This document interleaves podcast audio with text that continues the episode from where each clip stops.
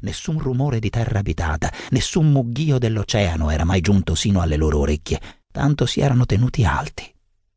Solo la loro rapida caduta aveva dato loro coscienza dei pericoli che correvano sopra i flutti.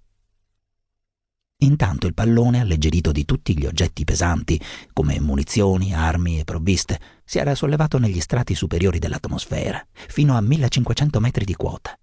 I passeggeri, accertato che avevano il mare di sotto, trovando che era meno pericoloso restare in alto che in basso, non avevano esitato a gettare anche le cose più utili e cercavano di non perdere nemmeno un atomo di quel fluido, di quell'anima del loro apparecchio che li sosteneva al di sopra dell'abisso. La notte trascorse in mezzo a inquietudini che sarebbero riuscite mortali a spiriti meno energici. Poi il giorno riapparve e con la luce l'uragano diede cenno di moderarsi un poco. Con l'alba del 24 marzo, infatti, sembrò che la furia degli elementi cominciasse a placarsi. All'alba le nubi erano risalite verso il cielo, la tromba d'aria s'allargò e si frantumò. Il vento, da uragano che era stato, diventò vento forte la velocità di spostamento degli strati atmosferici diminuì cioè della metà. Verso le undici la parte inferiore dell'atmosfera si era sensibilmente ripulita e sprigionava quell'umida limpidezza che si vede e che si sente dopo il passaggio dei fortunali. Non sembrava che l'uragano si fosse allontanato, ma che si fosse piuttosto dissolto nell'aria. Forse si era disperso in temporali carichi di elettricità dopo la rottura della tromba marina, come capita qualche volta ai tifoni dell'Oceano Indiano. Nonostante questo, proprio a quell'ora, si poté nuovamente constatare che il pallone riprese a scendere lentamente negli strati inferiori dell'aria. Pareva che si sgonfiasse a poco a poco, che il suo involucro si allungasse e assumesse una forma ovoidale. A mezzogiorno infatti l'aerostato scivolava a soli 600 metri sopra il mare Misurava circa 1700 metri cubi e grazie a questo suo eccezionale volume aveva potuto mantenersi a lungo nell'aria, sia raggiungendo altissime quote, sia percorrendo lunghe distanze. In questo frangente i passeggeri si liberarono degli ultimi oggetti che ancora appesantivano la navicella, i pochi viveri che avevano conservato, tutto, fino ai minuscoli oggetti che avevano in tasca, e uno di essi, che si era issato sul cerchio dove si riunivano le corde, cercava di allacciare solidamente l'appendice inferiore dell'aerostato ma era chiaro che i passeggeri non potevano più mantenere il pallone sollevato e che il gas sfuggiva via. Erano dunque perduti. Non c'era infatti né un continente né un'isola sotto di loro, non un solo punto dove atterrare, non una superficie solida a cui la loro ancora potesse afferrarsi.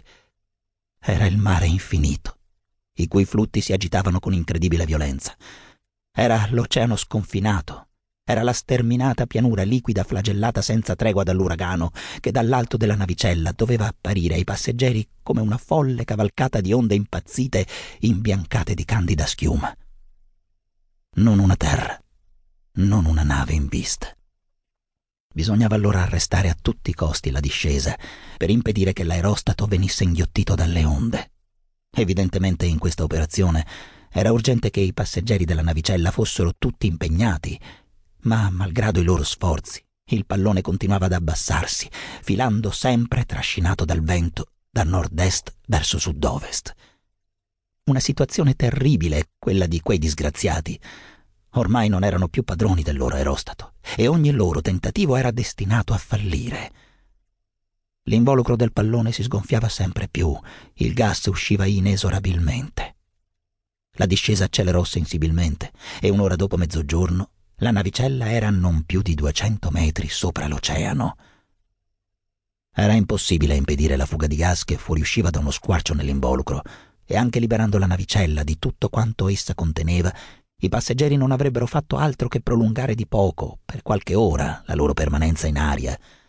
Ma l'inevitabile catastrofe poteva solo essere ritardata, e se qualche terra non fosse apparsa prima di notte, passeggeri, navicella e pallone sarebbero definitivamente spariti nel mare. La sola manovra che si potesse fare in simili circostanze venne fatta.